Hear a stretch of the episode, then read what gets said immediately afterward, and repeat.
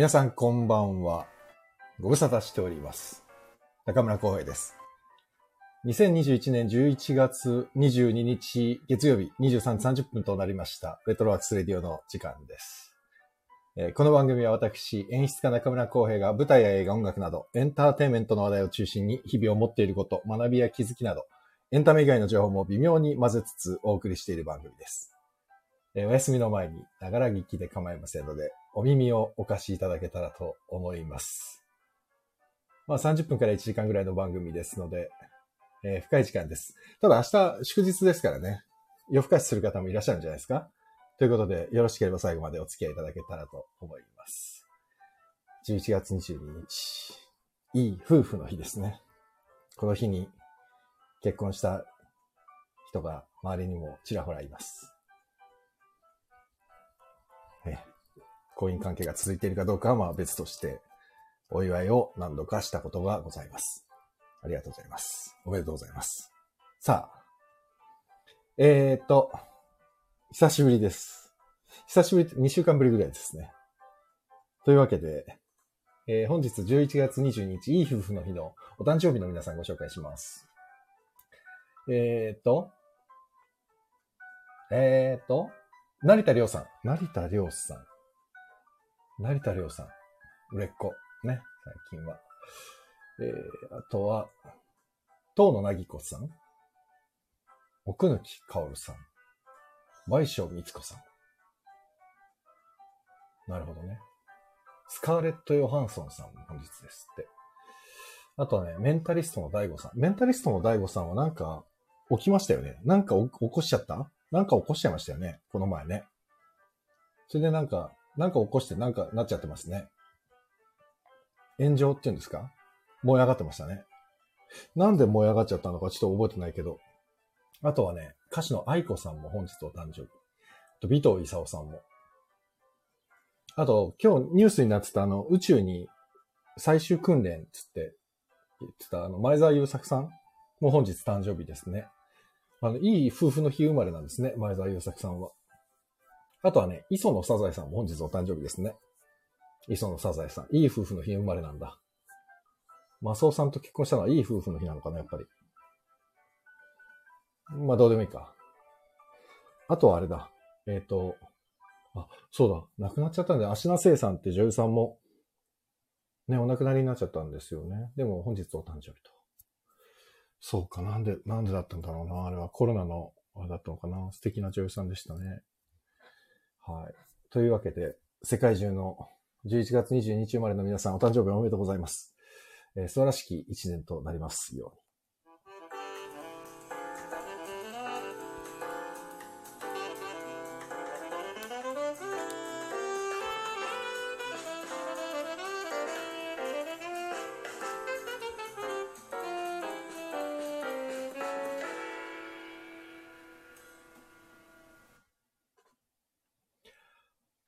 ね、久しぶりです。また、もうダメだ。連続してできないのが、もう、できなくなりましたね、だいぶ。もうダメだな。なんか、忙しさに負けてる。忙しさに負けてる？忙しくもね、やろうと思えばできるわけですよ。自分に負けてるんですね、これは。良くない。良くないことだ。久しぶりの月曜日です。えっと、あ、エヌケーツー さん、こんばんは。ヘパさん、こんばんは。あ、ジラクさん、こんばんは。えー、あ、黒田さん。本当に久しぶりですね。どうもすいません。にしゅうかんまえの月曜日だかな？やったんですよね。で、続けようと思ってたら全然続かなかったっていうね。あ、堀田くん、こんちこは。今日収録だった？ってね、ツイッターで見ました。お疲れ様でした。無事終わったんでしょうか？あとは編集？ポスプロというやつですね。大変だ。こっからが大変だよね。俺ももうそれ日々追われてますよ、毎日。いやー、ねえ、本当に。いい夫婦の日ですよ、今日は。堀田くん、撮影ね。撮影ね、大変だけど楽しいですよね。でもその後が大変ですよね、編集がね。編集も楽しいんだけど大変ですよね。そうなんだよね。まあ、これから編集の日々でしょ？だから要はね。ゆうたくんとニーナですよね。篠崎ニーナさんと大和田優太さんの二人でやったんですよね。ね。どんな感じだったのかな、楽しみだな。出来上がり楽しみにしております。えー、堀田勝さんの、えー、なんだっけ、チャンネル。今週目いっぱいは編集だよね。は、えー、っと、朗読読んでみた。堀田勝さんのツイッターから言ってくださいね、皆さん。そしたら、聞けますから。じゅういちがつさんじゅうにちぐらいから配信かな。ね。あとで、まあ、マサルも時間あったら、ぜひ。今日は仲良しが、仲良し同士で喋るんで。はい。まあ、いいか、もう前段階は。いいか。なんか久しぶりだけど、なんか久しぶりな感じも僕はあんまりしてなくて。あ、でも最近のことだけちょっと話しとくと、あの、前も言ってたあの、ドラマの編集をずーっとしてて。で、ただ、その、編集作業、まあ大変、本当にこれ、本当に大変で、孤独な戦いというか、あとプラス、あの、今日もちょっと話題に上がるであろう、そのワークショップを今年はできていて、その、子供たちのワークショップが今年はできているので、それも日々こう進みながら、それと来年のね、予定がだんだんだんだんといろいろ動き始めていて、来年の、そのお仕事の打ち合わせが、やっぱりね、年末に入ってくると、もう来年の話なんだなと思いながら、ちょっといろいろと、いろんなところに行っては打ち合わせをし、行っては打ち合わせをし、みたいな話で、その話も今日、早川さん多分するだろうな、この後。っていう感じで、そう、もう少ししたら、ちょっと一個、僕の、あの、関わるお芝居の話がまた、告知ができる。まだ今はちょっとまだできないんですけど、まあ、再来週か、その後ぐらいかな、に、ちょっと一個告知をします。まあいいか。そんなことだとね。で、コロナもなんか今日は、東京はろくにんということで、感染した方がね。何なんだろう。ろくにんってここまで減ると謎ですよね。で、今ドイツにね、僕のあの、保育園のパパ友が今引っ越しちゃってドイツにいるんですけど、ドイツはどうなんですかっていうので、さっき ライン してたんだけど、ドイツはやっぱりね、とんでもないみたいですね。今、いちにちろくまんにんとかっていう日が出てきたらしくて。でもね、その彼が住んでるのは、えっと、田舎の方なんで、うちの町は全然気にしてなくて、もうないみたいなもんですよ、みたいなことを書いてたけど、やっぱり都心部は、ドイツはだいぶヒリヒリしてるみたいですね。ドイツだけじゃなくてヨーロッパ全体で、なんていうんですかね、その、移動制限だったり、そういう制限に対して拒否反応がやっぱすごくヨーロッパの方はもう出てるから、感染者増えても関係ねえよ、みたいな人が多くなって、もうそれでもいいから自由に生き出す、生きさせてくれみたいな方が多いみたいで、これはこれですげえ大変ですよね。日本人はそういう意味では、まあ、根が真面目というか、臆病なのかなわかんない。どうなんだろう。じゃあ真面目なんだろうな、どっちかっていうと。で、動かない、動くなって言われたら、やっぱ動かないですからね。まあ、そういう意味では、ちょっと減ってんのかな。うーん。あ、ふぐちゃんこんばんは。堀田くん、暴動になってます。ね、暴動になってんだよね。そうそう。で、その、友人がいるところはね、田舎の町なんで、暴動も何もなくて、本当に平和に、昔の日常がそのまま繰り返されてるみたいな感じみたいなんで、やっぱり地域によるのかな。都市部の方がだいぶ暴動が強いみたいですね。だからね、まあ暴動っていうのをいいとは思わないですけど、ああいう、なんていうのかな。いろんな大きな力に対しての、その、なんていうのかな。デモを起こす力とかエネルギーとかっていうのはやっぱり日本人にはなかなかないところですよね。いい悪いは別としてね。ああいうのはすごいなと思いますね、やっぱり。というわけで、もういいや。もうじゅっぷんも喋っちゃったから。早速。で、えっと、今日は久しぶりに、あの、もうずーっと、これね、にしゅうかん、違う、えっと、にかげつまえ。だから僕がね、その、その、こうミニドラマの撮影に入る前に、えー、お願いしますって、お願いしたんですよ、早川さんにね。それで、撮影があまりにもきつくて、全然もう延期延期延期で繰り返して、ほんとにかげつぶりで、ですよ。お願いした企画がやっと喋れるのが。というわけで、お呼びしたいと思います。えー、劇団ガバメンツ脚本演出家の早川康介さんにお願いします。早川さん。あ、早川さん？こんばんは。こんばんは。ご無沙汰しております。ご無沙汰しております。いやいや、すいません、本当に。いえいえ。とんでもございません。ありがとうございます。はい。ありがとうございます。お元気ですか？あ、とっても元気です。あ、とっても元気。今どっちですか？東京？あ、東京に、はい、帰ってきてます。はい。で、なんか、早川さん、噂によると結構大阪と東京やっぱ行ったり来てるよ。忙しそうですね。週一でね、今、ちょっと大阪に行ってるんですよ。週一なんだ。そうなんですよ。結構大変ですね、週一だと。うん、まあもうなんかな慣れちゃいましたけど。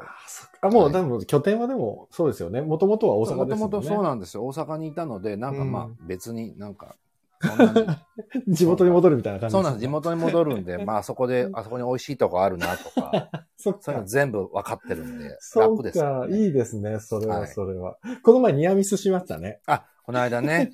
あの、そうなんですよ。これは本当に、今、まあ、これ中身言わなきゃ今はいいですもんね、別に言ったら、ね。そうそう、あ、別に大丈夫だと思います。ね、はい。そう、僕が、その、あの、共通の知り合いのプロデューサーの方から、ちょっと打ち合わせしましょうってお、お呼ばれして、行って、六本木の方に行って、うん、で、早川さんももちろん、あの、共通で知ってる方で、で早川さんとも、あの、この後、あ、この後というか、後日会うんですよって言ってて、その方が。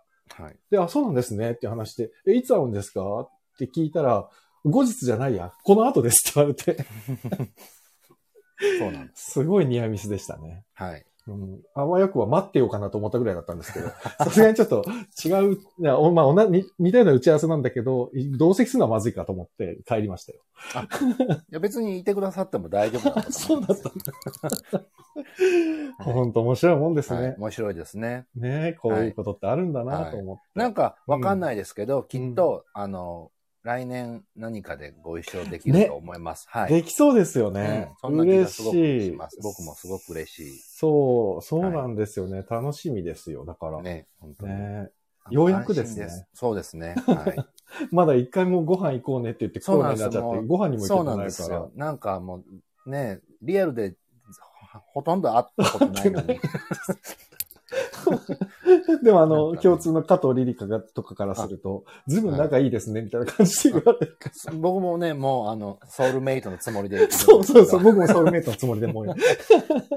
そうなんですよ、ね。不思議な、ね、不思議な感じですね。ね、でもいいですね、はい。こういうのもありですよね。はい、ありですね。あの昔はちょっとこういうのバカにしてたとこあるんですけど。もう僕もわかる、同じだ。なんか、ツイッターとかででしか知らないんですとかって若い子が言ってるのを聞いて、そんな、合わないとな、わかんないそんなのとかって言ったんですけど。全然でしたね。まあまあ、全然ね、ありなんだなって思います。ダメですね、我々もね。はい、ね。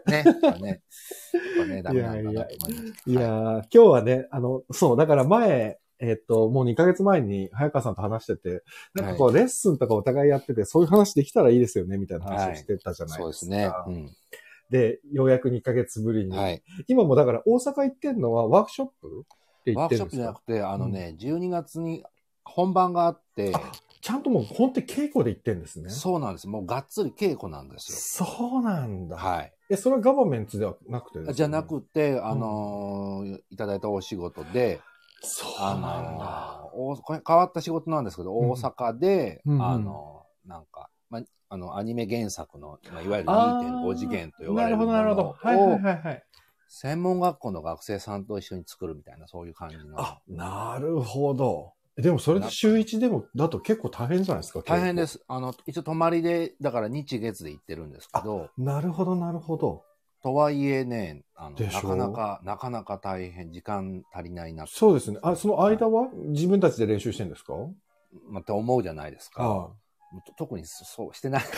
嘘でしょ？本当に？ということは、ね、あんまりえ、うん、ということは、早川さんがいる間だけ稽古して、それ以外は普通に、普通の、えっと、専門学校の勉強してる。なんかそう、なんかそう、なんかね、やってる形跡が見れない。嘘でしょ？怖い。怖い怖い怖い。怖い、怖いんですよ。え、それでもう来月本番ってことですよね。はい、来月、あの、来月になったらちょっとまとまっても長期で行くんですけど。ああ、そうですよね。はい、あの、集中稽古みたいなのがあるんで。ああ、そうかそうかそうか。とはいえで、ま、やってる子はなんかやってるんだと思うんですけど、あんまりこう、その、ね、見たらわかるじゃないですか。わかりますね。この稽古場って、ああ、やってるなとかやってないなとか、何も考えてないなとかってね。なんかね、割とみんな、ラフな感じで、あの、気の身気のまま来てる感じがするんですよね。すげえな。わざわざ大阪まで行ってんのに気の身気のままを見てる。そうなんですよ。だからもう僕も大阪弁で喋るのやめようかなと思って。もう東京感出してる。確かにね。していこうと思ってる。いやー、すごい。でもまあまあ、でも間に合うんでしょうね、きっとね。本人たちも間に合うと思っているんでしょう、まあまあ、だし、まあ間に合わせるのが、まあね、僕らのね、仕事じゃないですか。そうですね、仕事ですからね。うん、確かに。そうか、はい、じゃあ稽古じゃ、稽古で行ってるんですね、もう完全にね。はい、そうなんです。完全にお稽古なんです。そうか。はい、で、僕らあれですもんね、今、あの、結構事務所系でレッスンが多いじゃないですか。はい。はい、ど最近、もう早川さんレッスン始めてどんぐらいですか？まあ、いろんなところでやってるにせよ。と、まあ僕、まあ大阪にいた時からやってるんで、うん、もう何年だろうな。じゅうねん。ああ、やっぱそうだよね。ぐらいかな。はい。そうですよね。僕もね、はい、20、え、うん、にじゅうごぐらいの時に、こう、あの、劇作家協会の、あはい、にいたんですよね、当時。はいはい。そう。で、それで先輩方にくっついて、いろんなところのワークショップにくっついていって、それでいつの間にか一クラス、授業を任されたりとかっていう、結構、はいはい、あの先輩方恐ろしい人たちで、結構強引に、じゃあ、公平、どこどこのな何組、何組ね、お前担当だからね、みたいな、おお、それはないだろうっていう振り方を、いい結構えぐい振り方をされて、それがね、ねにじゅうろく、ななぐらいだった、にじゅうろくぐらいだったのかな。だから、そうですね、もうそんぐらい、もうじゅうごねんとかじゅうろくねん、うん、も, もうちょっとか。にじゅうねん弱になるのか。僕もにじゅうななかはちぐらい。あ、だからやっぱ同じ時ぐらいから。じゅう、そうか。ああ、じゃあもっとか。じゅうねんぐらい。そうですね。もっとですね。もっとですよね。はい、だから、どうですかね。昔となんか今、違います？このレッスン模様というか。え、すごく違わないですか？僕もう全然違いますよね。すごい違いますよね。全然違いますけど、まあまあ、うん、コロナとか関係なくですよね。あ、もうもっと、なんか、そんなことじゃない。根本的なところですよね、はい。根本的になんか。すごいわかる。なんかほ違う星に来たみたいな。わかる。そのぐらい違いますよね。はい。はありますね。でもね、早川さんから見て、その、なんつうんですかね。まあ、どうなんだろう。聞いてる人が何が聞きたいかもちょっとわかんないし、楽しいかどうかもわかんないですけど。そうですね。それだけ僕は不安なんですよ。これ面白いのか。本当面白いのかわかんないんだけど。僕はただ単に公平さんとこの話したかっただけっていう。そうそう。僕ね、そうなんですけど、まあちょっとこれは勝手に喋らせてもらうとして、はい、なんか、そのレッスンやってる、な、何が違います？早川さん的に昔と今って。なんま、こいきなり変なコアな話だけど。いや、そうですよね。うん、まあ、まあ、すごい全部違うんですけど、うん、なんだろうな。みんな、なんか、嫌なことあったって感じ。でもなんだろう、うん、あ。なんか、ほら、あもうこれ、ちょっと言い方難しいですね。そうなんです。ちょっと難しいね。そうなんですよね。そう。ね、別にね、やる気がないわけでもないし。うんうん、そうそうそう、そうなんですよ。ただなんかね、あの、なんだエネルギーのベクトルが昔と全然方向は違うというか、なんつうんだろう。うん、なんか難しいですね。だから早川さんと知ってる、まあ聞いてる方もよく知ってるので、共通でいくと、例えば劇団ハーベストなんかは、はい、あれ、もう今からじゅうねんまえなんですよね、あれ。にせんじゅういちねんのじゅうにがつに作って、はい、で、お披露目がじゅうにねんのいちがつとかなので、はい、僕とみんなが会ったのがにせんじゅういちねんの暮れぐらいだったんですけど、うんあの時彼女たちって小学生から高校生ぐらいで、まあゼロだったんで、うんはい、あの本当にあ、リリカとかはもうね、もちろんミュージカルでもやってたけど、それ以外のことほとんど経験がない状態で集まってたんで、うん、だからワークショップって言葉すら知らないぐらいな感じで集まって、だから変な話真っ白だからこっちが言うことを全部そのままある種信じちゃうみたいなところもあるんですけど、ただそれ以外でもなんていうかな、もうどうしても芸能をやりたいからっていうので集まってる子たちだった。じゃないですか。やっぱり、ああいう事務所にオーディションで受けてだから。うんはいはい、そうですね。うん、そうなると、すごかったですよね。こう、熱というか。うん、だから誰かが、あの、主役になりましたったら、それ以外の子は、まあ、うん、本当に数人ですけど、泣いたりするわけですよ。ああ、いい、いいじゃないですか。そう、ボロボロ泣いたりする。いいですね。いや、これ青春ドラマのようなやりとりが本当に繰り広げられてたんですけど、うん、だんだん年を重ねていくにつれて、そういうのはもう、やっぱり、ハーベストでもなくなっていくんですよね。ああ。そう。だからその、別に競争心を煽ってるつもりもないし、競争心持て持てとも、そんな強く思うわけではないんですけど、うん、なんていうのかな、こう、演劇とか演技とかっていう、まあ、というか、そういうのだけじゃないのかもしれないですけど、何かに向き合うっていうもののエネルギーが、だんだんだんだん、ワークショップやりながら、うん、あ、出し方変わってきて、減ってきてるわけではないんだろうけど、出し方変わってきてるのかなと思って、みんなの。うんそうですね。なんか、なんかうんなん言葉にするのが難しいですけど。すごい難しいですよね。うん。なんかみんな合理的になってるなって感じがすごいします。ああ、それすごいああ、正しい言い方ですね。合理的になってるとも確かに。やらなくていいことはやらないみたいな、ね。うん、そうそうそう。ただ僕は演劇って回り道しかないような気がするので、うん、いや本当ですよね。そうですね。結構みんな近道近道をなんかいやそうですね。近道を教えろよみたいな感じがなんかあるんですけど、それなんかもうすごいなんか本当にあれですけど、うん、それ事務所系の方に多いですよね。でもあうんそうそうあうんこれ言っていいのかわかんない。もう言っちゃうけど、どうなんですかね。まあ、もうね、うん、特にマネージャーさんとかすごい多くて近道を教えてくれ感すごい強くないですか。うん、だから、うん、近道は遠回りすることだよっていうあそう本当そう答えはそうなんだよなと思うけど、うん、なかなか伝わらないところではあります、ね。そうなんですよね。うん、それはすごいそうなんです。難しいですよね。は早川さんだから今日また話がごちゃごちゃになっちゃうんですけど、はい、ツイッターとか見てモノマネをたくさんされてた、はい、あ, そうあれもな何ってこと遠回りの一環はいいやいやあれはね遠回りというよりももうちょっともうまあ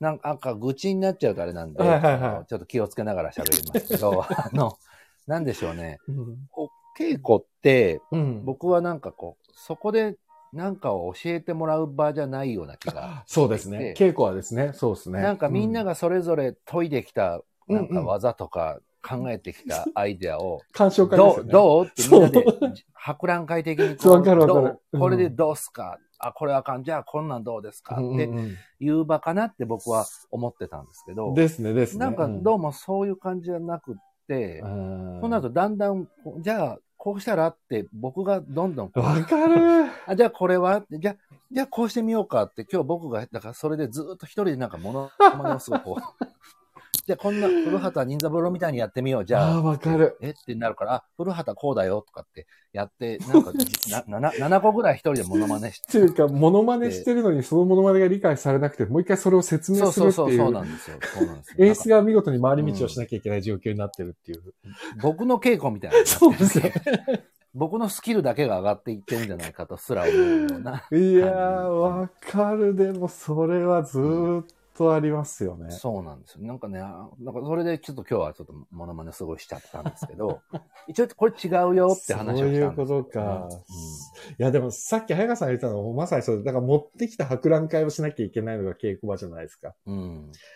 それがね、なかなかないですよね。ない。うんうん、でもまあなんかね持ってきてくれる子もいるんですけど、なんかすごい一個だけとかで。だから、ちょっとそれ違うねってなった時に、もうなんか、あーってこう。で、終わっちゃうんですよね。終わっちゃうんですよ、ね。それはね、そうなんだよな。なんかね、難しい。難しいですね。なんだろうな。これでも、いや、そうじゃねえんだよっていうのが、いなんだろう。これ、正解があるわけじゃないじゃないですか。レッスンのやり方、うんうんうん、あ、レッスンっていうか、稽古のやり方に関しても。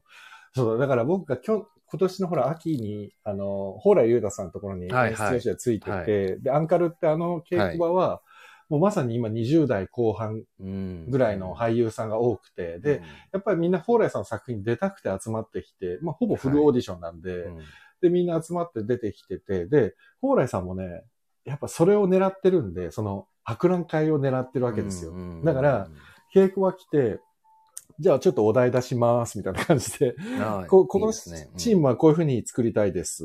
で、こういう方向性でいきたいです。で、台本こんな感じぐらいだけ書いてあるんで、この間全部作ってきてください。じゃあ今日僕帰りますみたいな感じなんですよ。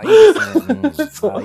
だから、はい、いちじに稽古始まって、蓬莱さんいちじはんぐらいに来て、もうさんじには稽古場にいないみたいな。うん、あ、最高。そう。で、それを最初にしゅうかんぐらい結構本当に繰り返してて、で、ほら、コロナだから余計、なんていうのかな、稽古場にたくさん人があんまり詰めすぎない方がいいっていうのもあったんで、あの、グループごとに分かれて、まあ、いろんなかところでみんなそれぞれが練習して持ってきて、で、稽古場で一個パターン見せて、で、もちろん、蓬莱さんも、あ、なるほど、なるほど、面白い、面白い。まだあんの?まだあんのって何回も聞くわけですよ。はい、いいですね。そしたら、役者は、あ、まだあります、まだあります。みたいな感じで、何個も何個もみんな出すわけですよ。はい、だから、それ見てて、うわ、これ懐かしいけど演劇ってこれって思いながら、見てて、うんうん、結構いいですね。だから大学時代なんてこういう追い込まれ方しか僕してなかったんですよね。うんうん、正直、大学の先輩の演出家とかみんなこれだったんで、うん、こういう、もう他出してよ。他出してよ。え、なんで他ないのみたいな追い込まれ方をすごくしてたんで、あ、でもその時多分自分が一番こう演劇やってる感というか、充実感というか、それも確かにあったはあったんですよね、自分の中で、うんうん。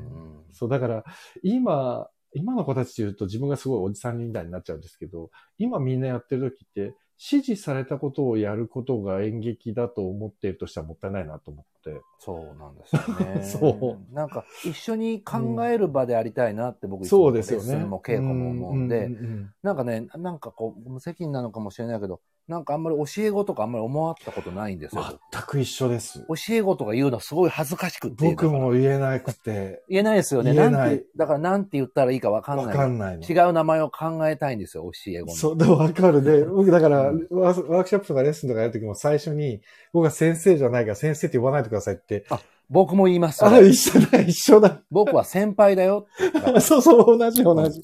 業界、同じ業界にいる先輩だった、ね。そう。ちょっと先に始めただけなんで、その知ってることをみんなにちょっと伝えるだけですっていうので、うん、ハーベストもだからみんな、浩平さん、浩平さんって呼ぶのはそういうことなんです。ああ。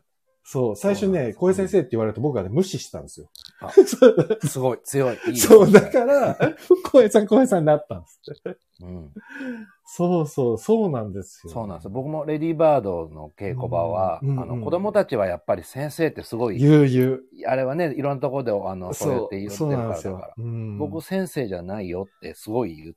ある種同業者ですからね。うん、ライバルであり仲間であり。そうなんですよ。年齢とか関係なくて、そう本当に同じ目線にいるつもりでいるので。一個の作品作ってるとなったら同じ目線にいなきゃできないですからね。そうそうそう、そうなんですよ。そう、うん、絶対ね、みんなの子の方が面白いことを出してくることだって絶対あるし。うんうん、そういう風でいたいんですけど。そうなんですよね。そう。だから、なかなかね、あ、いいですね。一個あれですね。その、教え子に代わる何かを。そうなんですよ。募集したい。あの、なんかいいのないですか？うん。ね、募集したいな。堀田くん、なんかないですか？何ですか？教え、教え子、何か、教え子じゃ、とは言えない、言いたくないけど。でもすっごいわかる。それ言い方すごい難しくて、その、うん、ワークショップ、俺だから、いつもワークショップ受けてくれてた子。みたいなこと言うんだけど。長くなる。長くなるの。ねね、もっと簡潔に言いたいんだけど、あ、あの子ね、うん、ワークショップ受けてくれた子で、みたいな。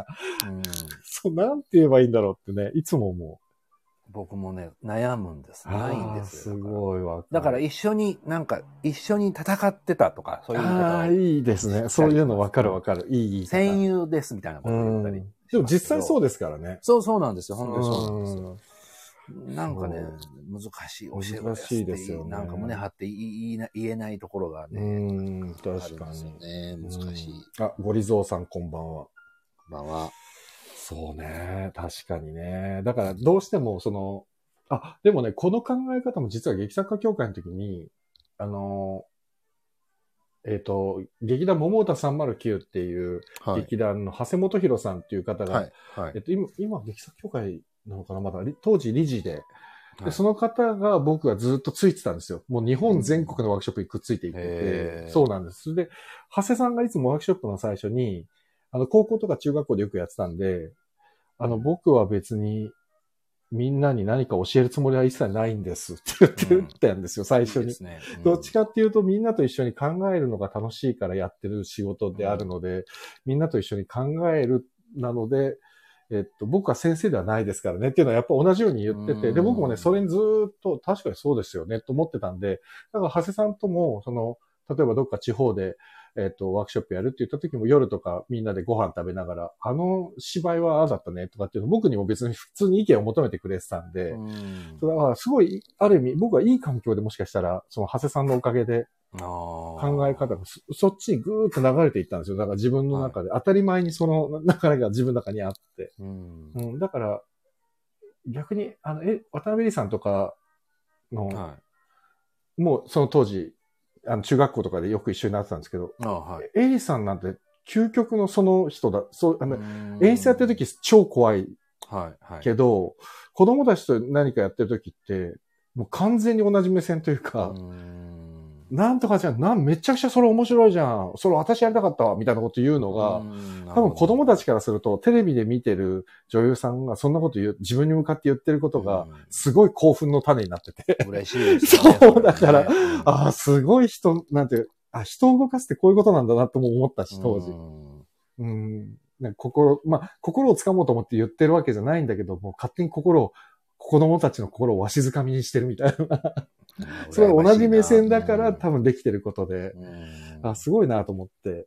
なるほどね。そういうのですよね。多分影響を受けたのが、僕がそのにじゅう代後半でワークショップや始めた時に、うーん、なんかだからそういう意味では、どうなんですかね。今、その、我々みたいな先輩たちが良くないのかな。何なんだろうな。どうなんでしょうね。だから僕らのこの考えがもうなんかちょっとそれはどうなのなのなのか、うん、いやそうじゃないのかがちょっとわかんないんですけど、うん、僕は大阪でなんかこうこういう講師の仕事みたいなことをし始めたときに、うんうん、先輩たちは結構ゴリゴリのいわゆる小劇場のあの関西小劇場のあの、うん勇者たちだったので、はいはい、初めて僕ち ゃ, ちゃんとその稽古場とかを見たときに、うん、もうなんかここは戦場なのかっていうような感じだったんですよ。怒号、怒号やら、もう場当たりってなんか場に当たり散らすの略なのかなってぐらい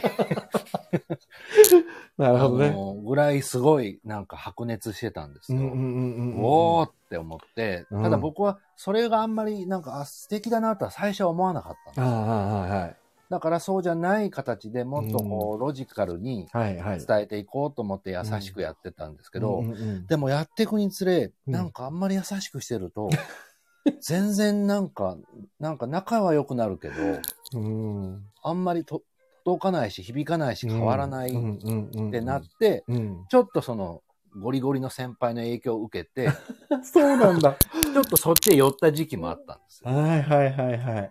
で、今また元に戻ってというか、あの、そうじゃないよね。に戻って落ち着いてる。でもそのゴリゴリの先輩のところ通ってるから今また戻れたんですよね、多分ね。かもしれないですね。うん。多分いろんな方法論探していかないとどうにもならないですもんね。うん。多分そうなんですよ。なんかね、別になんか免許があるわけでもないし。そうなんです。なんか誰かに何か指示してっていうのもそんないから、まあ一生懸命いろんなこと勉強、なんか焦りましたよ。ね、なんか勉強しなきゃと思ってメソッドいろんな。いや、僕も勉強しました。ね、もう本当に。まあなんかいわゆる、いわゆるスタ、スタニスラフスキだ。いや、ありました、ありました。だ、なんかそういうのは全部、もうバーっと読んで、まず読んだり、ちょっとワークショップ行ってみたりして、っていうので、だんだんこう、いろいろいいなと思うのを取り入れたっていう感じですよね。いや、わかります、うん。だから自分の部屋の本棚が本屋さんみたいですもん。うんうん。もう本当ににじゅう代後半からずーっとそんなんばっかりずーっと見て。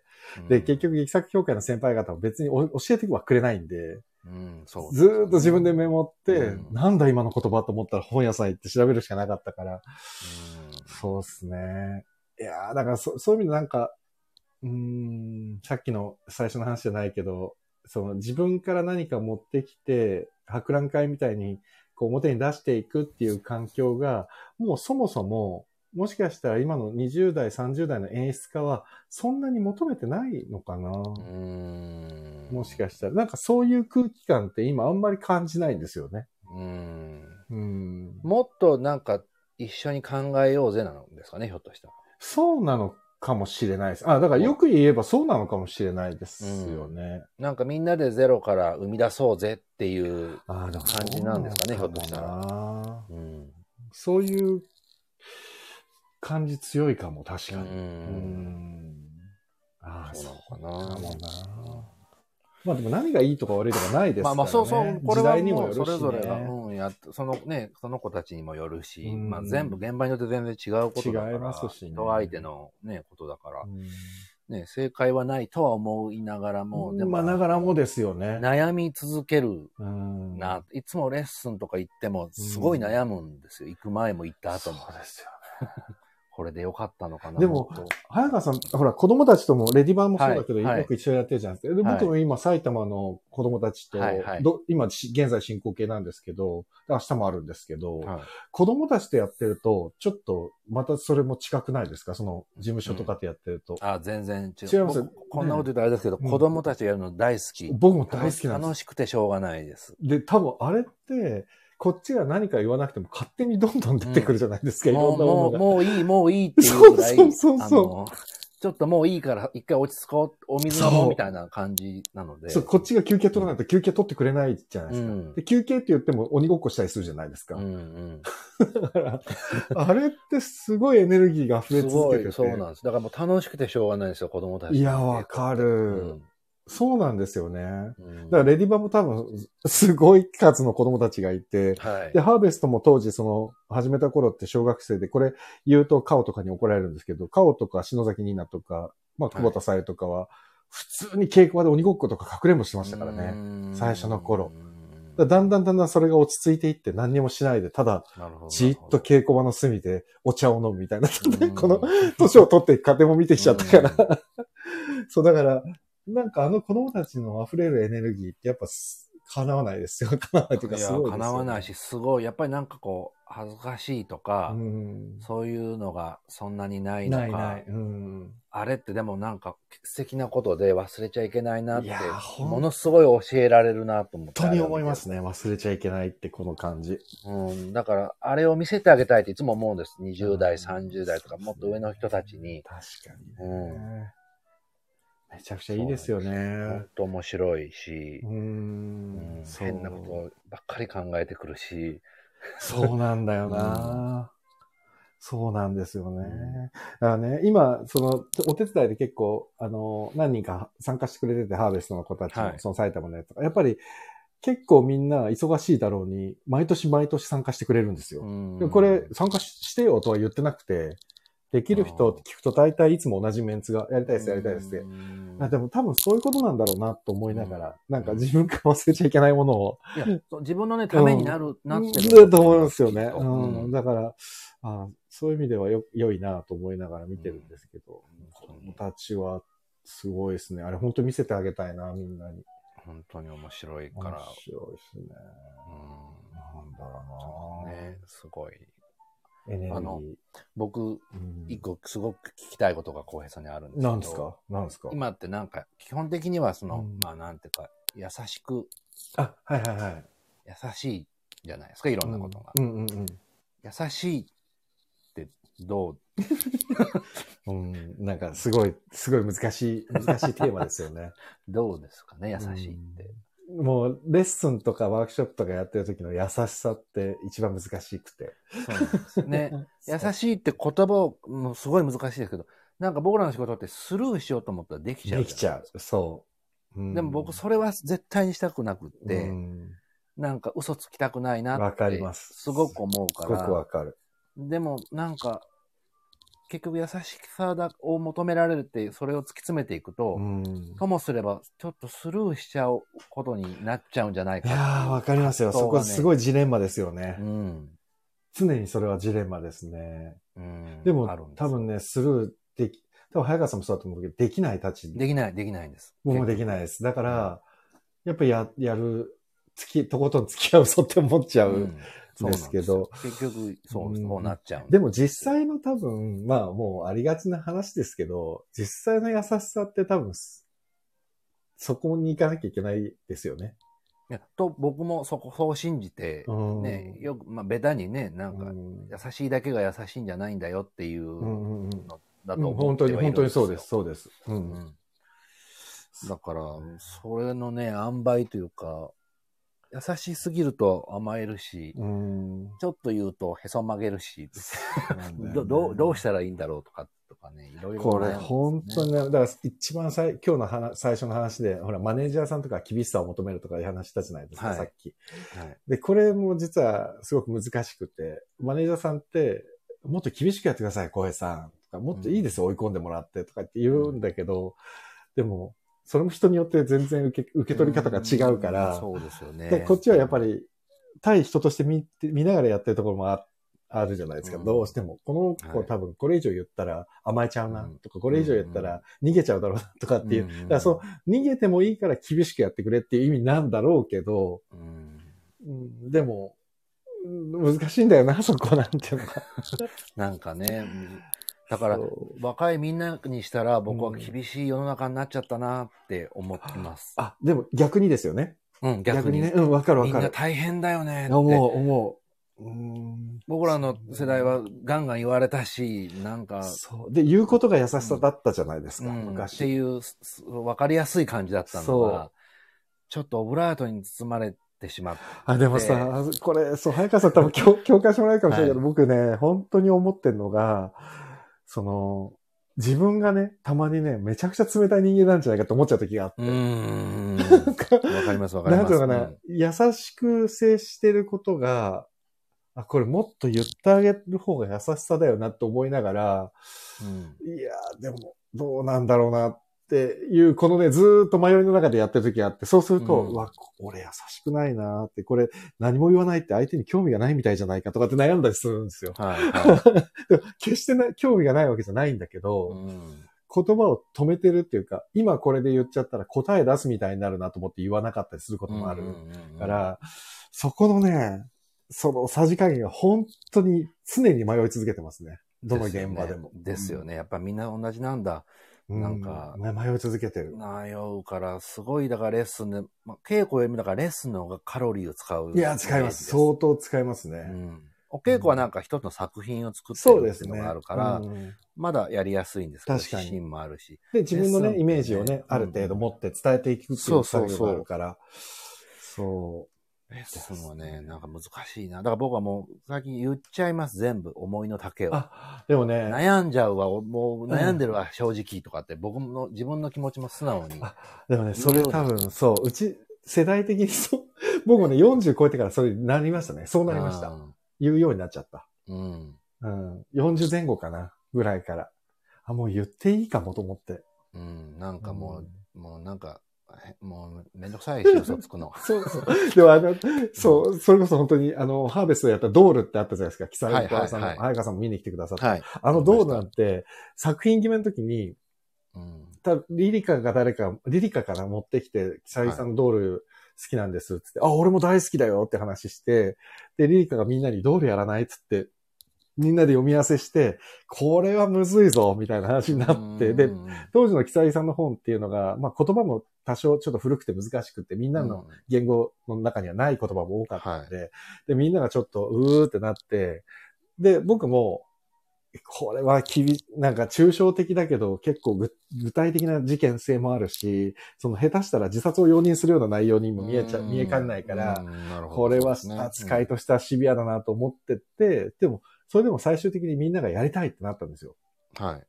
このドールって作品やりたいって言って、で、僕も木更津さん大好きなんで、うん、やりたいとは思うけど、かなり手出すのが怖くて、うん、その時はもうはっきり言いました。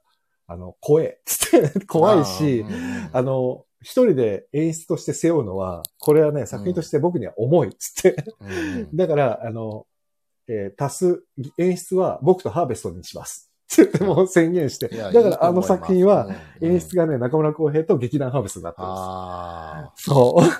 最初にそれを宣言したんです、僕が。一人でやるにはちょっとカロリーが重すぎるって言って。あと、あの、担う重さがちょっと今までの、まあもちろん今までの作品はね、作品で全然いいんですけど、ちょっと、そういろんなもの、時代的な背景も含めて、はい、ちょっと辛いっていうので、うん、あの時初めて言ったのかな、そういうことを。これ一緒、みんなで、みんなで一緒に責任を持ってやるんだぞ、つって言って、うん。そう。だから多分みんなびっくりしたと思いますね。あ、こいつ責任放棄しちゃったと思われたらしい。でも大事なことな気がしますね。いや、でもそうそう、言うし、で、もう言ってもいい間柄だなって僕も思ってたんですよ、うん、それもありますよね。そうそうそう。ね、うん、ね。そうですね。ああ、ね。でも同じような感じかも、みんな確かに。うんうん、そうなんです、ね。あ、でも、そうそう。僕ね、あの、娘が今小学生じゃないですか。はい、で、その小学校の、えっと、話ですごい、ああ、なるほどと思ったんですけど、うちの娘が行ってる小学校ってタブレットを使ってないんですよ。はあ、はいはい。で、タブレット学習っていうのが今やっぱすごい、くて、うん、で、保育園とか幼稚園の年中さんぐらいからタブレット使ったりするところもあるらしくて、うん、でね、それ先生と話してて、校長先生が話したんですけど、そのね、タブレットを小学生の時から見すぎてて、人とね、目合わせて喋るのが苦手な子が増えちゃってるらしくて。あ、はいはいはい、これって、相当やばくないかと思って。やばい、うん。やばいですよね。で、中学生ぐらいになって、ある程度人とのコミュニケーション能力がついた段階でタブレット使うんだったらまだいいんだけど、はい、今もう小学生の段階で人と目を合わせないで、タブレットをずっとみ、なんか対面の授業がやっと再開されたんだけど、ずっと全員下向いて授業を受けてるらしくて、教室中が。すごいな、すごい世界じゃないですか、これ。なんか想像するとちょっともう最高です、ね。最高ですよね。うん、で、その状態が今、まあ、公立の小学校とか当たり前になってるみたいで。で、この前そのワークショップで子供たちと一緒にやってる時に、なんかみんなで最近あった面白いこととかさ、嫌だったこととかちょっと言おうぜ、みたいな話して、はい、さ、みんな、はいはいはいっつって言って、出てきたのがすごいびっくりでしたよ。はいはいはいっつって女の子が、はい、何々っつって言ったら、もう最近学校のその配られてるタブレットのスペルが低すぎて、マジできついって言ったら、周りの子供たちが、わかるわかるってみんな言ったんですよ。へー。で、それ聞いたときに、どういう世界が繰り広げられてるんだと思って。なんですかそれ、ろくじゅうよんギガじゃみたいなことですか、ね、そうそうそうそう、そういうこと。だからメモリーがさ、低すぎないとか言ったら、みんながわかるわかる。あれだとさ、何々できないよね、とかって、ブワーってみんな言うわけです。で、その子たちはまあ中学生と小学校高学年の子たちだったんですけど、うん、でそこに小学校高学年の子が混ざってるので、俺はちょっと衝撃で。うん、あ、え、小学校も今タブレットなのって聞いたら、人、え、当たり前じゃんって言われて、で、うちの小、娘が通ってる小学校もそうなのかなと思って、この前ちょっと、はい、あの、学校でその先生と、先生の話聞く会みたいなのがあったんで行って、はい、そしたらあ、うちの学校はタブレットは全く使ってないですっていう話だったんですけど。いいなぁ。そう、うちの学校はね、ほんとタブレットを一切使ってなくて、それはもう、うん、あの、高学年だろうが低学年だろうが関係なく一切タブレットは使わない。はいはいはい、だからタブレットを使うときは、うん、あの、どうしても科学の実験とかで、みんなで、その、題材を見なきゃいけないとかで、素材を見なきゃいけないときだけは、一台の、うんタブレットに教室全員で集まってこうやって覗き込んで見てるって言ってて。昭和のテレビが来たみたいな感じですね。初めて我が家のテレビが。あ、じゃあ普通の通常のタブレットの使い方とは、あ、全然違います。すいませんって言われて。へそうだったんですよ。だから、まあまあいいとして。だから、でもね、そのタブレットを全員が見てる授業を進めてる先生もきついだろうなと思いながら。いやー、そう。でも先生ももうそういう世代なんじゃないですか、にじゅう代。あ、でもまあ確かも、もう慣れちゃってるかもしれない。もう当たり前だから別にそこに抵抗感はないのか。ないんじゃないですかね、ひょっとしたら。いやでもなんかちょっと、だからもうこれその話聞いたときに、あ、演劇も結構やばいかもと思っちゃって。うーん。その、人と向き合う仕事じゃないですか、これって。はい、そうですね。向き合える子が減ってきてて、もうとにかくね、目を合わせるのが怖いと思う子が増えてるみたいですね。うーん人と。だから人とおしゃべりするのがめんどくさいから、みんなあんまり人と喋らないっていう子が増えてて、うん、だ多分人と喋るのがめんどくさくなってるんですよね。あ目の前にこう答えが出るものが目の前にあるから、はいはいはいはい、常に、うん、これって有識問題と思って有識ですけど、うん、もう止められないし変わってはいかないじゃないですか、うん、絶対それって多分それがね増えていく一方だと思いますね、ですよねどんどんそうなっていくしかないから、うん、そうですねどう僕らがそこにアジャストしていくのかっていうそうですよねでもアジャストできるんだろうか。ね、僕も自信が、今の、あのね、小林さんのお子さんの話聞いてると、僕も不安でしょうがないですね。そうですね。自分の子供、僕、うちは今いっさいとかですけど、子供が、うちはそういうのししたくないなと思っても、例えばクラスのそれ以外がみんなそうだったら、そう、そうなんですよ。それいじめられるんちゃうかなとか。そうですよ。そうなんです。そこの悩みがすごい昔からあるんですよね。いやだからね、僕はだからね、小学校を考えるときも、そこばっかり考えてました、うん。周りの環境に多分絶対人間っていうのは、順応していかなきゃいけないから、うんねうん、だったらもう周りの環境からある程度ちょっと違うところに行った方がいいんじゃないかと思って、うん、もう考えてましたね、本当に。そう、そうなんだ。そうそう。だからもう本当に、そればっかり考えてましたね。怖いな。いやタブレットなんてね、もう、高校とか過ぎてからでいや、で、そう、僕もそれだったら、とっても便利なツールだと思うんですけど、うん、やっぱりね、その、人とのこの、対人のあれを、社会を、社会っていうものが構築されていくじゃないですか、小学生とかって。はいはい、その段階でね、目の前一点集中になっちゃうのは、あまりにも危険だよなと思って、やっぱり怖いんだなぁ、うん、でもさっきの今の早川さんが言ってたので多分まさにそうで、はい、みんながそうだからっていうのって、うん、やっぱうちの娘もですら今も言いますからね普通にだから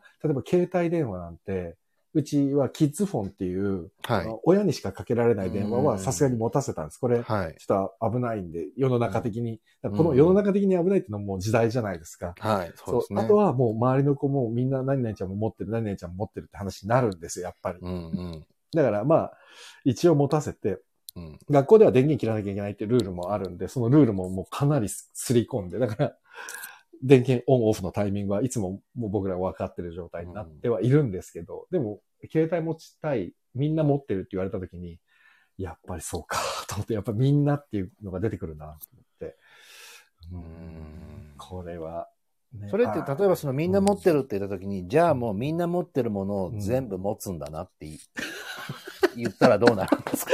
わかんないわかんない。じゃあお前みんなが持ってるものは全部持つ気だなって。あ、でもね、うちの子だったら、あ、あ、じゃあそうするって言っちゃうかも。そっか、そうなるのか。まあでもね、僕らもみんなが持ってるものを、うん、まあそれこそなんか人気のものとかを欲しいなと思うのって同じことじゃないですか。うん、同じですね。だからね、うんうん、だからまあ感覚としては同じことなんだとは思うんですけど。そうですね。でもな、難しいな。そう。いやーでも、うん、なんか、今日知的好奇心を考える会だったのに。大丈夫ですかこの話。あの、皆さんは面白いのかな。もう寝てる、半分寝てるかもしれないですけど、ね。もっとなんか面白いこと言った方がいいですかね。いやで、でもね、大丈夫ですよ。なんだかんだ言ってね、はい、えっとね、にじゅうにんからさんじゅうにんの間をずーっとこう、推移してる感じなので、あのー、それぐらいの方が聞いてくださってるっていうことは、はい、ありがとうございます。みんなた多分ね、コメントを出さないで、多分普通に聞いてくださってるのかな。なんか思ったことがあったらね、どんどん。そう、言ってほしい。僕らが言ってることについて、いや、それはもう、違うぞとか、なんか教えてほしい。ね。うん。全然。僕ね、そう、全然、ね、全然関係ないんですけど、この前、はい、カポエラを習ったんですよ。はいはい。カポエラとね、ヒップホップを。まあ、その埼玉の子供たちのワークショップで、ダンスのワークショップも同時進行で進んでるんで、はい、そこね、カポエラやったりヒップホップやったりしてたんで、一緒に混ぜてもらって、やったんですけど、うんうん、まあ、知的好奇心は、ぐいぐい刺激されましたね。全く知らないからカポエラって何なんだよそもそもと思って行ったら、うん、あ、格闘技なんですよねカポエラって。な、なん、僕あんまよく分かってない。親戚みたいな。俺も分かってなくて、でも、うん、なんかダンスで待ってるような格闘技なんですよ。うーん、で、それがまあ面白くて、なんか振り付けが決まってるみたいな感じなのに、相手からのこれはね、キッ蹴りが来るんで、それを避ける動きがこうですとか言ってて、避ける動きがこうって、それは振り付けではないかと、試合じゃないじゃないかと思いながら、そうですよね。そう、いろんな矛盾があるなと思いながら、決め打ちですよね。そうそう、だから、これは何、八百長っていうことなのかと思いながら聞いてたら、そうじゃなくて、今この基本の型を覚えたら、これをあとはすべてアドリブでやるんですってって、アドリブで相手と呼吸が合わなかったら、綺麗に蹴りは入りますって言われて、ああ、そういうことなんだと思って、で、そのプロの方同士でやったのを見たら、もう流れるように美しくこう、蹴りをかわして、えー、なんていうのかな、側転して避けてみたいなのが、ずーっとエンドレスで繰り返されてて、しかもすごいスピードで。リアルドラゴンボールみたいなスピードでシュシュシュシュシュシュって。はいはい。だから、あ、これを今俺は習ってたんだと思ったら、もうワクワクしちゃって。いいですね。でも翌々日にもうすごい筋肉痛になっちゃって。うん。地獄でしたね。ああ、僕絶対無理だな。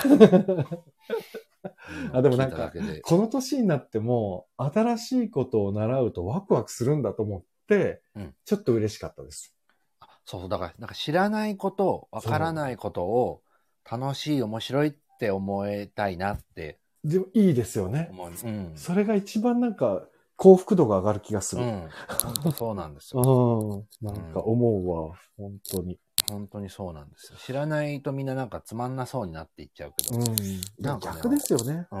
面白がったらいいと思うんですよね。うん、何でも。そう、知ることは楽しいよっていう。ああ、でもこれも結構子供たちのワークショップの時にはよく言うけど、うん、なあ、にじゅう代のワークショップで言っても意外と反応が薄いんだよ、ね。いや、そうなんだ。僕も結構なんか自分のこう、なんか決め台詞みたいなの言うんですけど、うん、そんなになんか、ね、響かないですよね、いまいち、ね。僕はあのよく言うの、楽しい人にならなくていいから、うんうん、楽しむ人になってね。すごいいい、それいただこう。いいあの言ってみて、あの結構しらーっとしますから言ってみてください。みたいな感じ。あれおかしいな、俺金八先生のセリフであったじゃないですか。金八先生のセリフでなんかほら、はい、なんだっけ。優しい人になんかならなくていいの。なんだっけな。なんだっけな。いい人になんかならなくていいの。なんとかな人になってくださいみたいな、そういうのがあって、はいはいはいはい、すごく感銘を覚えて、今の早川さんのも、すごい感銘を受けたな、今。あ、よかった。楽しむ人でいてください。そうなんですよ。なんか楽しい人になるの難しいじゃないですか。難しい。なんか面白い人とか。うん、だけど、楽しむ人はには、なんか、自分の心意気一つでなれる。なれるし、楽しむ人はきっと、うん、楽しい人になっていく。うん、そうなんですよ。っていう、なんかちょっとこう、そういう感じなんですけど。すごくいいですね。そうであって、それだけでなんか、演劇も楽しくなっていくし、うんそれこそ、レッスンの時に僕よく言うんですけど、レッスンって、ろう者って、たくさんのある程度の人数の中で、うん、ある決まった時間で見ていくから、うん、みんながずっと何かをやれるわけじゃないじゃないですか。そうですね。うん、見てる時間の方が多いから、長いからね、うん、どんどんそれが飽きてきちゃう感じが見ているとする、うん、時によく言うんですよ。うん、いや、そう。いやー。楽しもうよ。面白くない？面白いよ。すごい見てるだけでって、うん。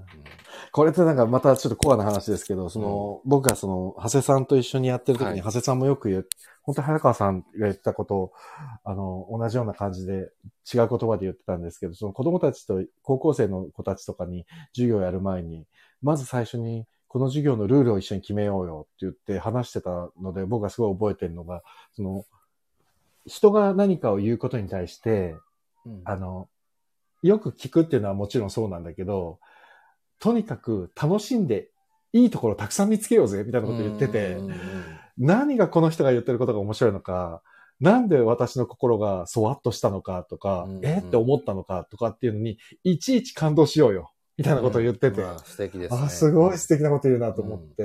うん、だからそれがないと、やっぱりそれは結局、ネガティブ、飽きていく方に心が動いていく。うん、じゃなくて、この人が言ってることは何が面白いんだろうとか、もしかしたら、話してることはそんな面白くないかもしれないけど、うん、表情が異常に面白かったとかで、心が動く。そんなんでいいんですよ。そうそうそう。うん、だから、それでいいじゃんみたいな話をよくされてて、うん、あ、めちゃくちゃその感覚いいなと思って、うん、そう。いいですよね。いいですよね。ちっちゃいことを楽しむっていうのは大事なことだな。うん、ですよね。で、うん、結局難しいけど、うん。そこがね、演劇だったり、その表現するっていうところの根幹だったりするじゃないですか。うんうんうん、人に興味を持って、で、その人が何が面白いのかを常日頃からちょっと観察しちゃってる自分みたいな。うんうん、そう。だからね、それがなんかみんなの中でこう、ワクワクできるようなワークショップをいつもやりたいなと思いつつも、うん、さっきの話の本当にこれは俺の優しさなんだろうか。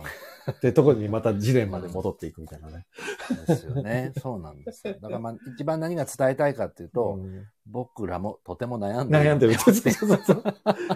余裕でやってるわけではない。そうそう。いうその僕らの弱音を聞いてほしいって。そうそうそうそう。ああ、もう本当にそう。本当にそうなんですよ。いや面白い。いや、こういう話したかったんですよ、でも。そうなんです。僕もね、あの、なんていうかこう、同じ、きっと話したら同じこと、いや、ですよね。できる気がして、それでなんか一つ安心して次に進めるんじゃないか。そうそう、自分もだって今、やっぱり一緒だ、ピンタ一緒なんだなと思ってちょっと安心しましたもん。そうなんです。そう、そう思えることが大事だなと思ったので。そう、本当にそうですね、うん。だから逆にこう、教わってる人たち側の、うんそいや、そう言うけどさ、を聞きたいですよね。聞きたいんですよ。聞きたい。誰かなんか言ってくれないかな。ね。ね絶対いるはずなんです。意外と、意外とでも、我々と同世代ばっかりなのかもしれないですけどね。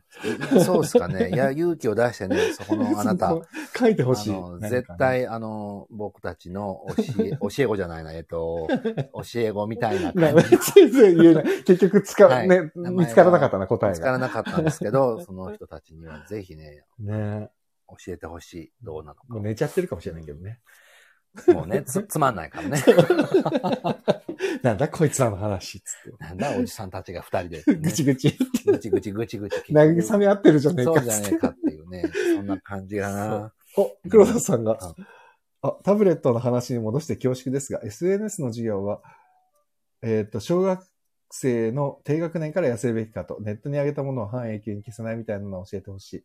大人の エスエヌエス の使い方が下手なので、あ、うんうん、これでもわかります。そのね、うん、使い方っていうのはね、うん、教えなきゃダメですね。そうそうそう確かに。そう思います、うん。僕もそう思う、うん。ただね、授業の教材が全てあのタブレットに入っちゃうとね、本当に全員あれをずっと見続けるっていう恐怖のカオスの授業がね。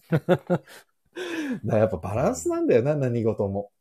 すごい黒田さんが言ってることわかる。これ、うんね、僕もね、その、うちのね、娘の小学校がタブレットとかそのネット環境というのがあんまり長けてない学校というか、うん、わ, わざと使ってない学校なんですけど、でも逆に言ったら社会に行った時にエクセル使えなきゃいけないとかワード使えなきゃいけないって言われた時に、うん、うちの娘はめちゃくちゃ困るんだろうなっていうのも思ってるんですよ、ね、うん、そうだからそれはせめてうちで親子の関係性としてもう少し中学生高校生ぐらいになったら教えてあげなきゃいけないなとかっていうのは思うんですけど、うん、うん、でもね、わかります。このこういうことをこう、でもこれをまた教えるのも難しいでしょうね、きっと先生たちもの怖さをどう教えるかって、なんかねえ、芸能ニュースを教えるしかな、ないんじゃない。こうやってしたら炎上してこうなっちゃった人がいますみたいな、一番わかりやすい。わかりやすいっちゃわかりやすいからね。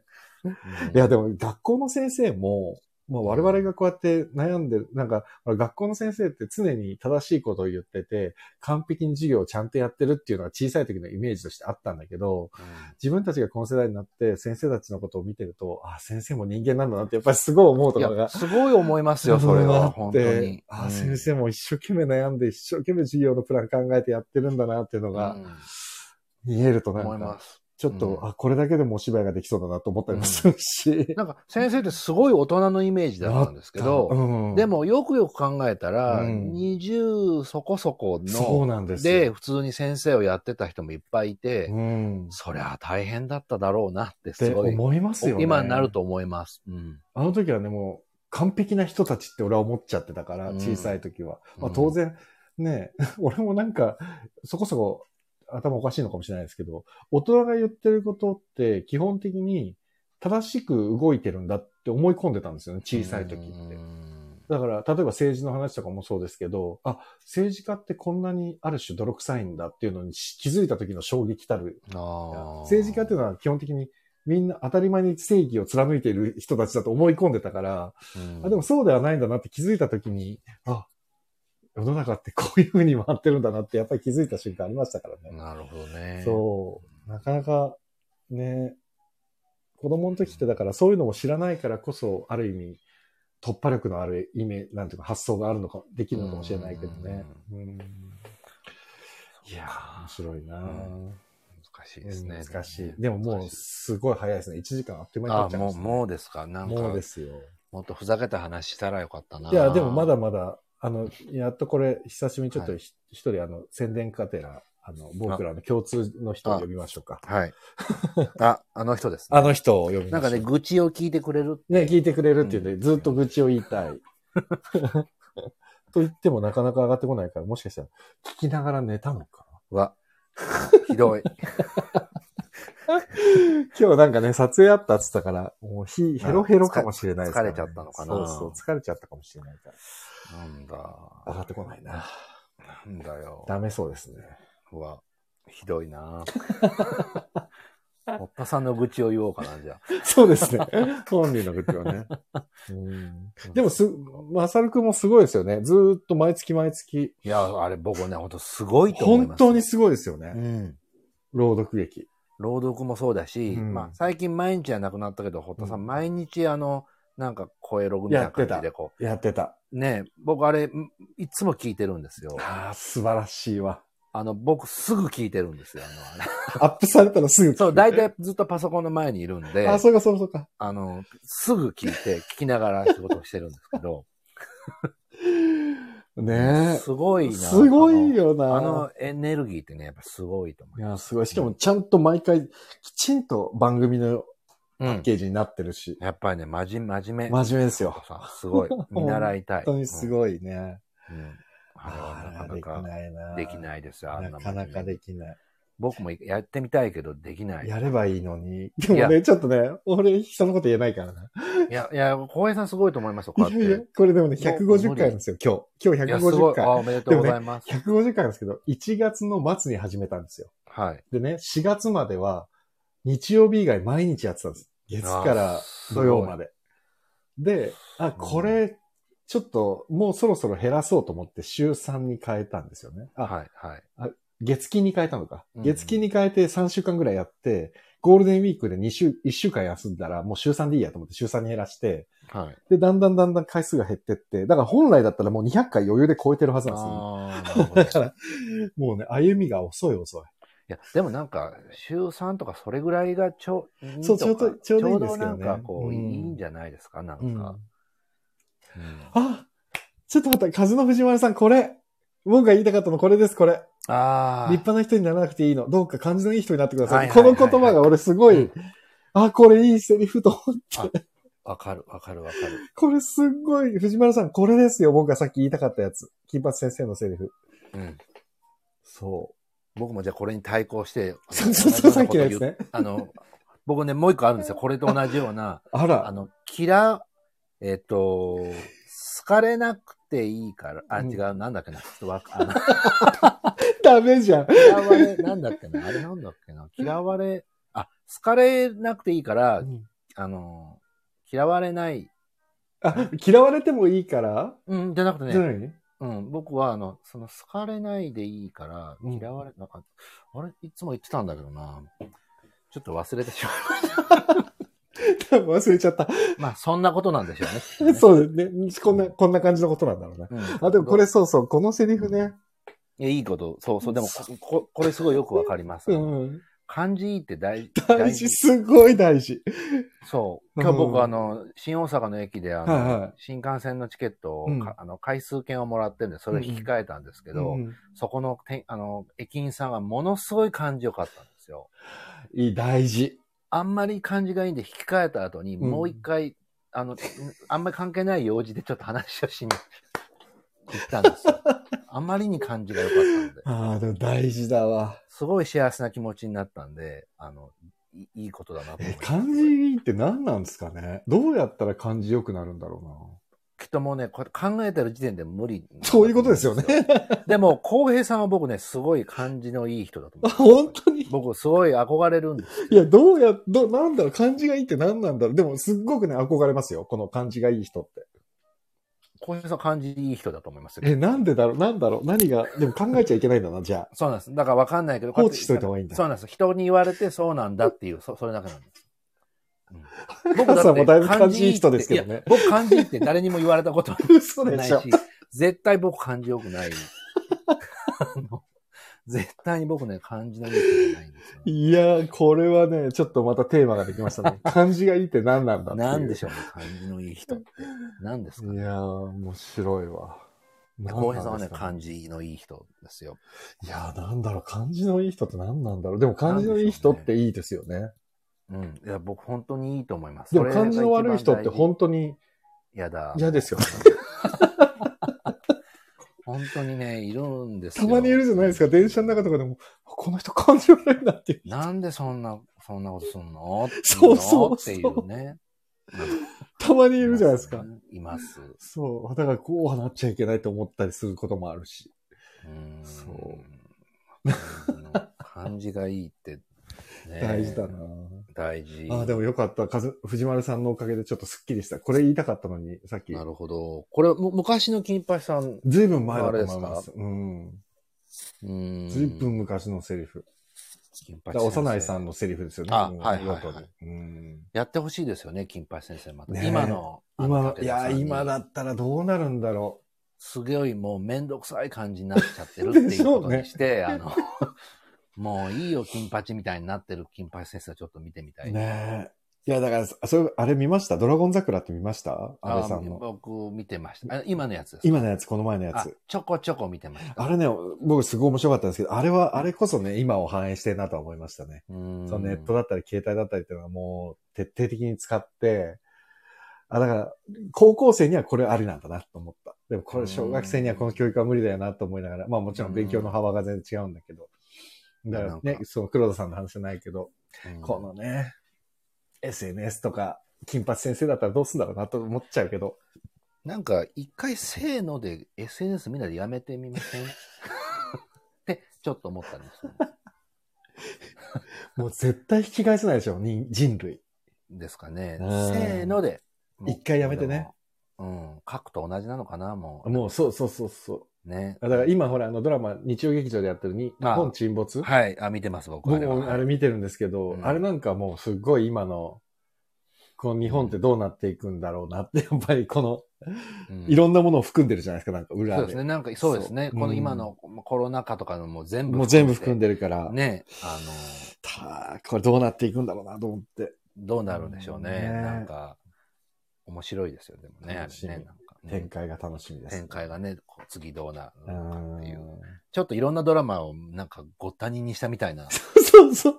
演出になって、日曜劇場フルスペックみたいな。そうそう、なってるなってる。っていうか、ね、今年のいちがつにはもう全部撮り終わってるらしいですね、あれね。あ、やっぱりそうなんですね。ね、 シージー でね、ほぼじゅっかげつかかってるって。そうなんだってね、小栗さんだって大河があるから。そうそうそうですよね。だからもう大河撮り始めたんですよね。大河があるから、うん、それが絶対あるから、うん、ね、被れないはずだし。ですよね。あれだって、あの、副題って昔ついてなかった、ね。ついてないついてない。あの映画の時はついてない。コロナ禍になって副題がついたんじゃないかなと思ったんですよ。だから多分、うん、なんかそういう方向で話が進んでいくんだろうなっていう気はちょっとしますけど、ね。なんかね、うん、だって日本沈没ですからね。ねえ。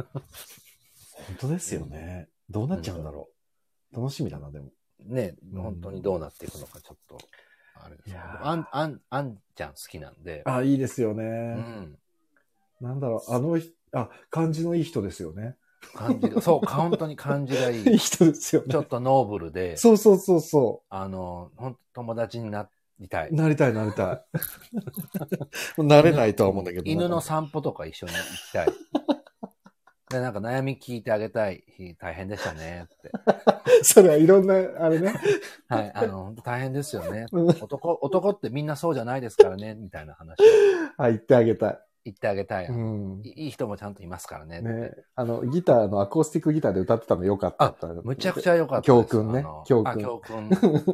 教訓もいいし、昔なんか トキオ の番組で、うん、おうおう、トキオ の歌をちょっと歌ったことがあって、えー、そうなんだ。それもすっごい良かった。なんかめちゃくちゃ歌じゅ、いい感じです。いい歌声がすごい、ね、いいですよね。ですよ。うん。うん、あの、お父さん譲りなのかななんですかね。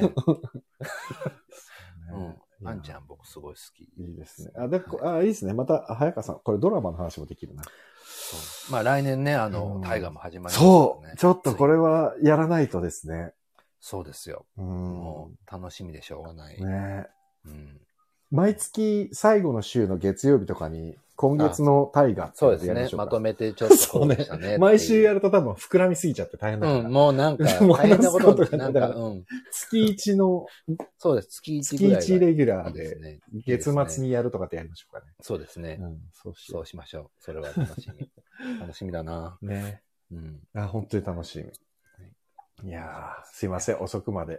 堀田くんは結局、間違いなく、あ、でもね、うん、堀田くんも今一応ずーっと聞いてる状態なんですけど。あ、じゃあ寝落ちしてる。寝落ちしてると思いますね、多分。寝落ちしてますね。今日は静かに進んでいったんでね。後でこのアーカイブを聞いて、うん、あ、そうかって。なる感じですね、じゃあ。うん、そうですね。どうな、どうなるんだろうな。どうなのかわかんないけど。いやー、ありがとうございました。はい、いえ、こちらこそ、もちろん皆さんにね、こう、たの、が面白い話題だったかちょっとわからないんですけど、僕はすごくあの、スッとしました。いや、みんな一緒なんだなと思って安心しました。はい。はい、本当に。ありがとうございました。いやー、楽しみです。ということで、はい、あ、えっと、早川さんのやつは来月本番ですもんね。はい、そうです。それは大阪ですよね。大阪だけなんですよ。そうですよね。はい、大阪近郊の方。はい、いつですかちなみに本番って。にじゅうよん、にじゅうご、にじゅうろく。イブイブ、クリスマス。あら。そうなんです。ああ、そうなんだ。うん。大変ですね。そうなんです。じゃあクリスマスは、はい。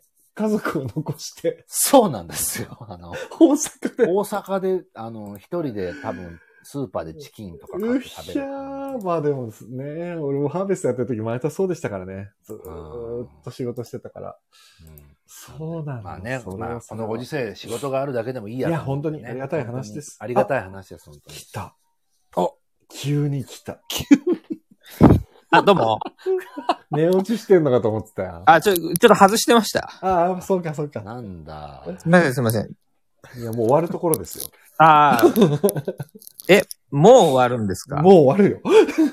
まだ全然、全然喋ってないじゃん。でもね、結構今日はね、二人でね、ゆっくりと喋ったよ。うん、そうです、ね。思いの丈を。で、共感して安心した。安心して、あの、自己満足ってことでした。いや、割と7割、7割ぐらいは聞いてましたよ。本当に？そう、聞いてた聞いてた。のんびり、のんびり話しました。後半ちょうど外したところで、あれが来たんだろうな。そうだね。じゃあ、じゃあそこが面白くなかったところ。そういうことですね。我々のその、何の話だったかな。金八先生の話だったかな。でもな、金八先生の話結構面白かったかな。金八先生の話は聞いてないな。あ、あれその前ぐらいにちょっと出かけたんですよ。出かけたの？出かけてたの？ああ、部屋からは。ああ、そういうことか。そう。なるほどね。まあ、改めて、うん、あの、喋、喋りましょう。もう終わりますよ。でも、まさる、あれ、今日だったんでしょ？撮影が。あ、今日です、今日です。お疲れ様でした。うん、ありがとうございます。良い、良い感じですか？良いんじゃないですかね。えー、楽しみですわ。まだ、あと編集残ってるから、編集でどれだけ変えられるか。ね、編集で、ね。すごいですよね。堀田さんいつも結構こ凝ってる。そう。編集すごいよね。なんで？もうね、いや、凝って、凝ってるように見えてればいいんですけど。あ、でもそれすごいことだよね。必死ですよ。で自分でさ、ケツ決めちゃってるじゃん。ケツって？だから要はさ、編集が終わった段階で何日に発表しますって言えばいいのにさ、うん、先にじゅういちがつさんじゅうにちに何時に公開ってやっちゃってるってことはさ、間違いなくそこまでやらなきゃいけないじゃん。ああ、そうですね。辛いよね。それが、いや、逆にそれがないと。ずるずるいっちゃう？いや、その、それがあった方が多分力が出るというか。なるほど。やべえ、やべえ、やべえ、やべえ。ストイック、ストイックなんだな。あの、性、性質がそっちなんじゃないですか、多分。締め切りがあった方がいいっていう。うん、すごいわ。まあ、締め切りはあった方がいいですよね。間違いないですね。いいね、いいですよね。あると嫌なんだけど、でもないとある。そうですね。ないと、なんかね、なあなあになっちゃうというか。ほんとそうですよね。まだいいか、みたいな。にしてはでも、キンキンだよね。キンキンですね。タイトなスケジュール。タイトなスケジュールだよ。うん。まあでも僕が、あの、編集しなきゃいけないのってじゅっぷんぐらいなんで。ああ、そうか。あの、まあじゅっぷんに、じゅっぷんって言っても結構編集するけど、そうだよね。浩平さんに比べたらうんこみたいなもんじゃないですか。いやいやいや、もう、もうもうもうもうもう。浩平さんだってもう何時間ですか、あれ。わかんない。ね、今やってるやつ。もう終わりが見えなくて。本当に終わりが見えなくて今ゾッとしてます。終わりないですよね、映像の編集って。なんか終わりがない。やろうと思えばずっとやれるから。そうそうそう、いくらでもできちゃう。ああ、確かに確かに。そうなんですよね。でもこうもう辛い。いや、あげてくあげてくださいね。本当に大変。頑張ってください。頑張ります。うん、楽しみに待ってます。ありがとうございます。待ってます。じゃあちょっとあれですわ。終わろう。もうやばいやばい。一時だもんね。これね、収集つかなくなって、僕が喋ろうと思ったら全然喋れない。いくらでも喋れちゃうから、この先も。うん、そうですね。はい。うん、はい。ありがとうございます。ありがとうございました。今日ありがとうございました。堀田くんは、月末に配信が始まる。あ、月末、はい。やりますので、またお知らせ、ツイッターで、はい。クリスマスに公演があると。はい。で、僕も埼玉のワークショップの発表会がにじゅうろくにちにあります。あ、じゃあみんな、ね、同じ頃に、なんかやってんだなって、なんかやってます、ね。そう思うだけで頑張れます。ね。頑張りましょう。うん、頑張ります。うん、頑張りましょう。はい。頑張りましょう。今日も遅くまでありがとうございました。ありがとうございました。皆様ありがとうございました。ありがとうございます。とりあえずでも水曜日のあの映画観覧が、もう松岡弘さんが多忙すぎてですね。もう ライン を送っても返事すら来ないのでね。ああ、もう。パンパンですね。あのね、今ね、地方でね、ずーっとね、撮影でね、もう泊まり込みで撮影で。あ、大変だ。そう。だから、もうちょっと、どうなるかわかんないです。水曜日やるのかやらないのかもわからない。こんな状態の、この配信ですけど、また、気まぐれになります。来年からっぽいっすね。いやいやいや、落ち着いてね。まあね、ちょっと、なんとかしよう。なんとかします。ネタがないんだよね、喋る。